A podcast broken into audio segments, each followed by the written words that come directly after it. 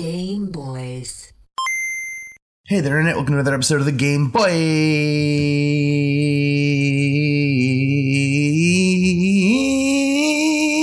podcast. My name is Lux, and with me, as always, he just got back from seeing A Star is Born. He could not be more awestruck. It's Griffin Davis. Uh, yeah, I'm awestruck. Um, you know, when we did the Twitch stream last night, we had uh, we had a lot more uh, streamers before you started doing the Long Boys. I think we lost most of our most of our We had viewers two, that way. and then we went down to one.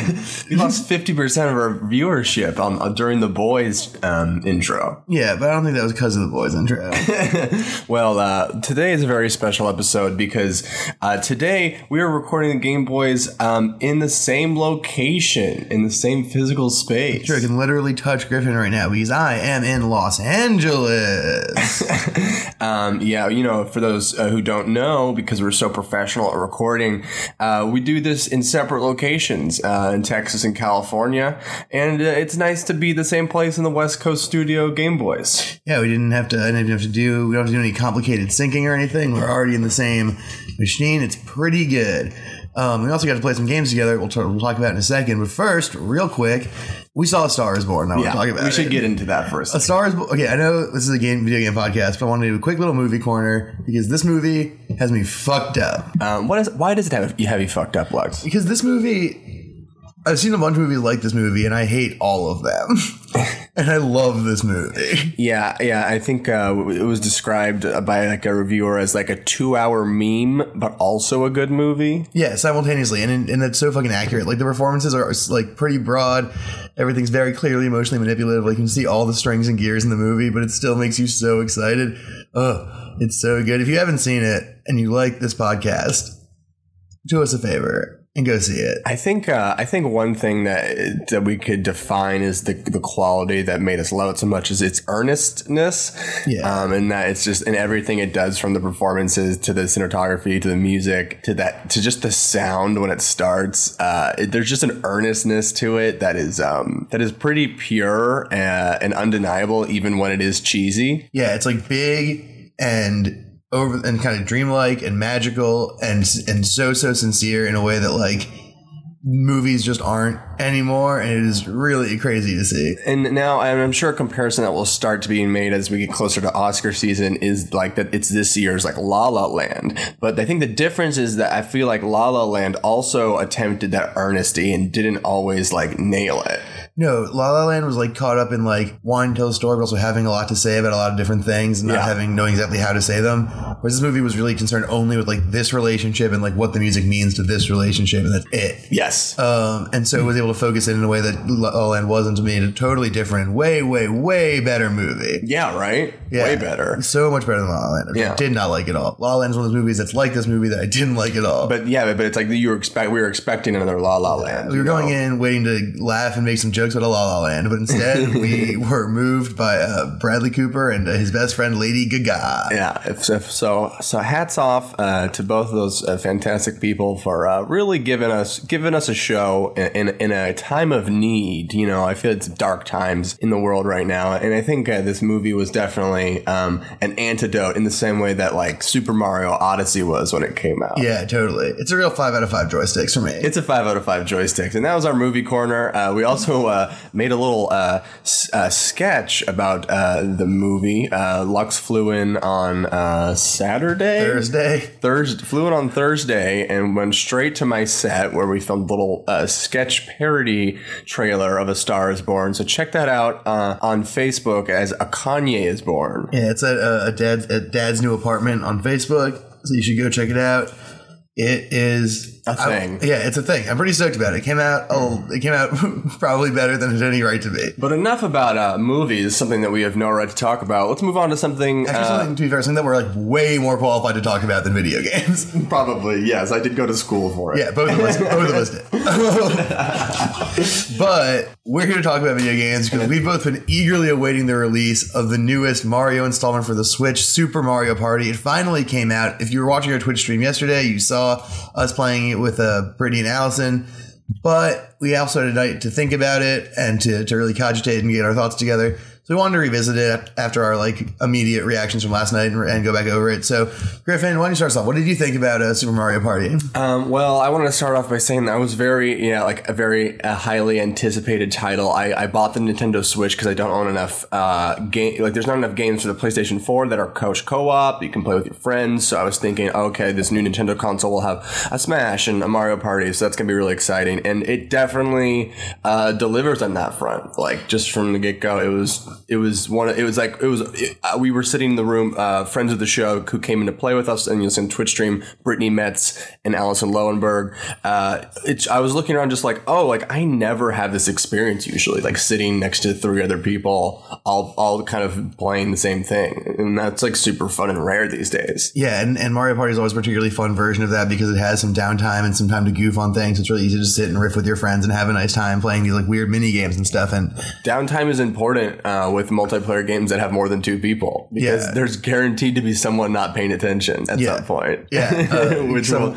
someone named Griffin. Okay, all right, all right. Um, but yeah, uh, I, I guess uh, um, first off, I wanted to talk about uh, some new additions uh, to the Mario Party format. This is like what number nine, No, I think right? it's even more than that. It's like ten or eleven. Really? Because I thought the last big one was eight. The last one was ten. Really? Okay. Maybe I'm wrong. Maybe I got Um, regardless, there's been many installments, so now it's really just talking about the ways the game is different rather than like describing the game. I think. Um, so the first newest addition that I thought was worth mentioning uh, are these dice rolls that are character based. So every character you pick gets uh, a special dice block with their own set of numbers on it, and it has their own risks and rewards. Like uh, someone like uh, Bowser has like a lot of ones and then a ten on his dice block. Bowser, Bowser has two squares that make you lose three coins and go Yeah. nowhere. One square that's a one, and then an eight, a nine, and a ten. Right. Um, so uh, it's like it introduces strategy, like with who you're picking as a character, which I thought was very, very cool. For instance, last night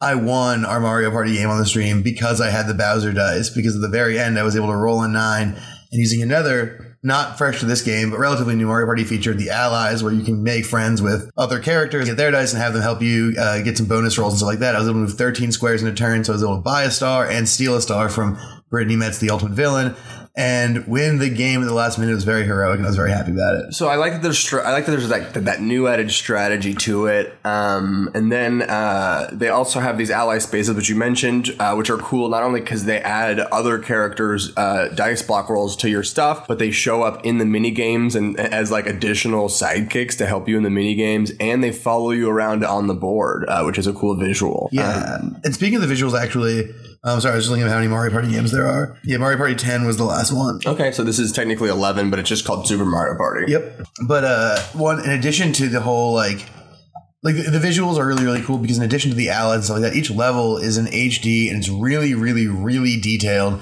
There's a ton of shout outs to like other Mario games and other games like Other in Nintendo the, games. other in the Nintendo verse broadly. And like even you know, and the mini games use that too. The mini games, uh, Alice pointed out one of the mini games last night was uh, Animal Crossing themed, and one was Yoshi's Island themed. And they use a lot of imagery and textures that all look amazing in the Super HD, and it just it's yeah. so fucking cool. Yeah, because the Switch is the first uh, console to have actual 1080 uh, HD. Uh, First Nintendo like console, huh? First Nintendo console. first Nintendo. That's what I said. I thought you said first console, and I was like, Griffin. no, no. that done happened. uh, first Nintendo console to have 1080p. It's like all of the Nintendo artwork that we've grown up with is shining in this in this new way uh, that we haven't really seen before. Um, I know that sounds like it's just like oh, it's just like that's like a little tech thing, but no, you really do feel it um, on the, like on these maps. it's like uh, you can kind of count on Nintendo to do things in a way that like um that they, they have like this great attention to detail and they do a great job in this game of using that HD to like give things subtle color grading so like you can see light reflecting off of stuff and squares that are right next to each other will look slightly different because of their relationship to where the light sources are and like so you get this whole range of like really subtle range of colors and lighting and all this stuff that makes it look not just like bright and cool but also like really I mean, not real because it's a, a board game inside of like a fruit island or whatever. But like, it feels like you could just jump into your screen and like eat the watermelon that you're playing Mario Party on. It looks so pretty. Um, but uh, so we're talking about the board. That's uh, one of the things that I was kind of only like. So I was so so on. They they've only released four maps, I think, for the game. You only have three when it starts. I think you have to unlock the fourth. Um, but that feels like a it just it feels like a, a lack um, of content, um, just based on how many maps it is. Uh, and the maps are all uh, fairly small too. I do like that each of the maps has a lot of like variability inside of it. Like there's all kinds of things, yeah. things that can happen to mix it up. So I imagine you could play those maps a couple of times over, but it's disappointing. There's only three of them. Yeah, because you just want like four total. Yeah, because like I feel like you get you could probably get like five to seven plays out of each one that feel a little bit different and are fun. But like that's talking like thirty games before you start feeling like repetitive. Mm-hmm. And like with Mario Party, I like to, I mean playing thirty Mario Parties a lot of time, but I also like probably will end up playing way more than thirty Mario Parties. And and you know it's not it's the, like the thing that we really come back to are the are the mini games. That is the funnest part about playing these games together. Um, not necessarily like always the board, but I feel like in past iterations, like the board was a lot cooler and there was coo- cooler stuff going on. Uh, I know this is controversial, but my favorite Mario Party is the one recently where everyone was in like a car or a boat together, so that you could strategize uh, a little bit more coherently and like you guys were kind of all in the same ships. You could kind of like focus on on the board uh, together a little bit more. Right, well, that one had a lot more to do with like managing your opponents and managing the Yeah. board. What I like about this one is that it does a little bit of both. Like there are a lot of there's some items you can use to mess with your opponents directly. There are a lot of items you can use to speed your own stuff up. There's not really a limit to the number of items you can use. You can carry a lot of them, so that's like a big mechanic of ways that you can like dictate the game. Like there's a lot of different strategies. That's like it's like it, you. It, there's a couple of different ways you can really win at Mario Part at Super Mario Party. Yes. I mean you can only win by getting the most stars, but there's a couple of different approaches to doing so that are all feel pretty viable. I'm sure that like someone out there knows that there's like a best min max methodology, but like it feels like there's a lot of different ways to, to, to do well this game, which I like because in other games it's sort of been like, well, you just have to win all the mini games and like get a star or two and you're probably good to go. No, yeah, like I, as you, if you watch the Twitch stream, will see, I'm so bad at mini games, like or or get at them the first time. Like I'm sure I could get good at them, but I'm so bad at mini games that like my entire strategy is just like how can I work the board to like counteract how bad I am. yeah, no, totally. And actually, let's talk about the mini games for a second. 'cause I actually last night on the stream I said that I didn't think that the Joy-Con stuff was that cool, but thinking back on it, I think that like almost all the mini games are really fun, and almost all of them use the Joy-Con a cool creative. Like all the ones that did use the Joy-Con in a cool way, I did actually like. I just kind of guess I wish, and maybe this is just the look of the draw. Like we just didn't get that many of the ones that do Joy-Con stuff. Because I just wish there were more of that. Like I loved. There was one where you like shave ice to create the tallest possible tower, and that was really really fun. I really liked that game, and like that was really just to like spin the Joy-Con around to like make it happen. And I really thought that was cool. But like I just wish there had been more games that we played that were like that. Yeah, and I think uh, there's also like I think a feature where you don't even have to play the board game and you can just play mini games. Yeah, it's a classic Mario Party um, option. which is uh, which is might be fun to explore more of them. Yeah, I, d- I did have fun playing all the mini games. Um, I did feel like there was definitely uh, a little bit of like a learning curve with the controller, though. Um, Yeah. like these little Joy Cons are, are are they're they're weird, and like it's like sometimes hard to orient orient yourself around the buttons and like what you're supposed to be pressing. So like it's definitely not a pick up and play thing for the first ten to fifteen minutes. I will say if you've been playing Mario Kart on the Switch with people, a lot of times you play Mario Kart with the thing sideways, and that helps a lot. Like it wasn't didn't take me that that long to pick it up, just because I do that with Mario Kart pretty often. Um, but yeah, if this is like your first experience with sideways Joy-Con, like you're gonna take some time getting used to it because it does feel weird. The button spacing is a little off. Yeah. Um, And also the like like the Joy Cons are like infamously like weak on connection. So like if someone moved to a weird part of the room for a second, like it would disconnect and pause the game. yeah, we played, we played two games. Um, the first one, uh, Brittany won. That wasn't on Twitch. And like that would never happen with a PS4 controller. yeah, well, like the a- first time we played, I was like over there doing something around my Yeah. controller, and I disconnected like three times. yeah, or like you walked into the kitchen for a second and it paused everything. And It's like that would never happen on a PlayStation 4 or an Xbox. No, with controller. PlayStation 4, when I'm playing Blood Bowl, I can literally just go outside and have a cigarette and keep playing right. on my porch. Yeah, so that's like something kind of I think just I think it's just a weak hardware aspect or something. Yeah. Um, but uh, yeah, so there's a little bit of learning curve there, and then uh, the other the other thing was it was and I don't know if there's ever been an option in other Mario parties, but there was like a lot of stop and start issues with the game um, because people wouldn't hit that they are ready.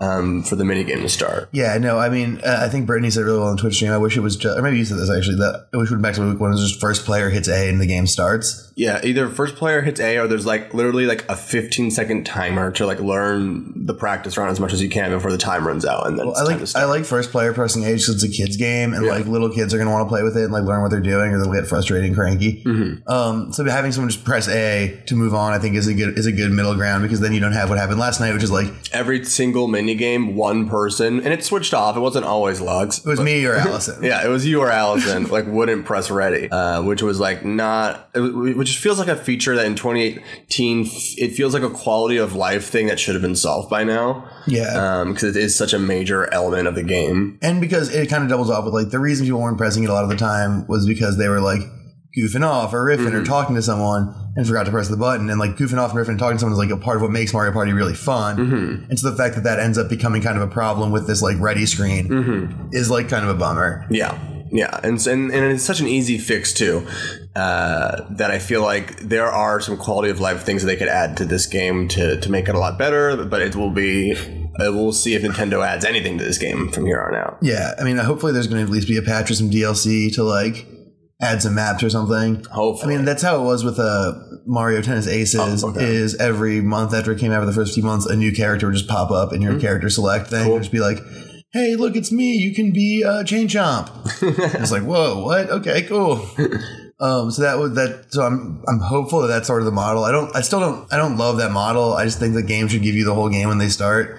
And if there's going to be DLC, it should be like a, an expansion pack in like the old '90s game kind of way. if the DLC is free, I don't care. Like you know, it it's like uh, so if they're like for stuff like with Overwatch or something like that, like where they're constantly releasing free DLC, I'm fine with that. But it's like when they give me a game where it's like here's 75 percent of the game, like to really get that full hundred, you have to pay even more. Yeah, that's the worst. But also like things like I guess I'm just kind of uh I, I'm on on my on edge about it because of like alpha uh, like alpha releases on Steam. Like you pay for a whole game, they're like, oh, we're gonna give you free updates, and then they just don't finish the game, Right. which happens with like some regularity on the old on the old stream on the old Steam, and so like I'm just like always nervous. They're like, yeah, we'll give you this game, and it's like a whole game and whatever, but we're gonna fix it and make it really good, and they just never do it. Yeah, I think I think if you're doing anything like that or like donating to like a Kickstarter or Indiegogo, you just like know you're gambling with money at that point, right? Yeah, but actually, it's just like it's maddening that they'd be like, it's sixty dollars with alpha build for a game. Mm-hmm. It's just like if you want me to make that commitment, take that risk, like make it thirty dollars or something. Mhm. That's why it's when, when reviewing this game, it's like we're having a lot of fun with it, um, but it does feel like we're reviewing a work in progress in some ways because there is so little there. Yeah, I Um, mean, we didn't check out everything in it, so like, mm-hmm. So a lot of what we're doing is like kind of extrapolating, like because we don't know like how like a lot of the like side modes hold up and stuff. That's and if true. Mm-hmm. those are really really good, then like it maybe doesn't matter as much that the maps aren't that there aren't that many maps. One of the modes isn't is is like everyone is in a boat together and they're rowing down a river. yeah. And so I'm, I might think that's pretty Yeah, fun. so there's some cool potential side modes, but as far as like the core game goes, it just is like because like I don't know. I remember in other Mario parties, I'd get all excited because I just opened the list of like places to do the Mario Party, and you'd go through like eight or nine really cool, differently themed, detailed boards, and just only having three to look at at the beginning is just kind of a bummer. Mm-hmm. It just doesn't feel as like when you get a different Mario Party that has like several boards and you get it, you're just like, oh, I can't wait to try all these different boards and see all these different things. And this one, you're like, man. I'm about to finish all these boards and I haven't even started yet.